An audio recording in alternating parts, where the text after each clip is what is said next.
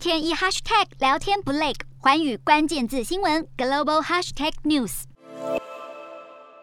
知名艺术品拍卖公司佳士得去年以破纪录的天价六千九百万美元，相当于台币十九亿元，卖出美国艺术家 Beeple 的数位拼贴作品。这起销售为艺术市场带来革命，因为这是拍卖行拍出的第一件非实质艺术品。就是艺术家 Beeple 这个 NFT 作品叫做每天，起标价只有一百美元。佳士得表示，售出这个作品让 Beeple 成为全球身价最高的前三大艺术家之一。非同质化代币 NFT 可以是数位档案，像是画作、声音或者影片。虽然 NFT 已经存在数年，但直到二零二一年才开始获得广泛注意。美国艺术家雷肯在南加州的工作室买手创造 NFT 作品。在新冠疫情发生前，雷肯的收入主要是来自画廊销售作品，但封锁却让他失业。雷肯现在是全职的 NFT 创作者，创造出华尔街公牛系列作品，在三十二分钟内就卖光光，进账两百六十万美元。雷肯拿到七十二万六千美元，而 NFT 的买家也较为年轻。为了抓住这一群新客户，拥有两百五十五年悠久历史的佳士得因此改变付款政策，接受加密货币付款，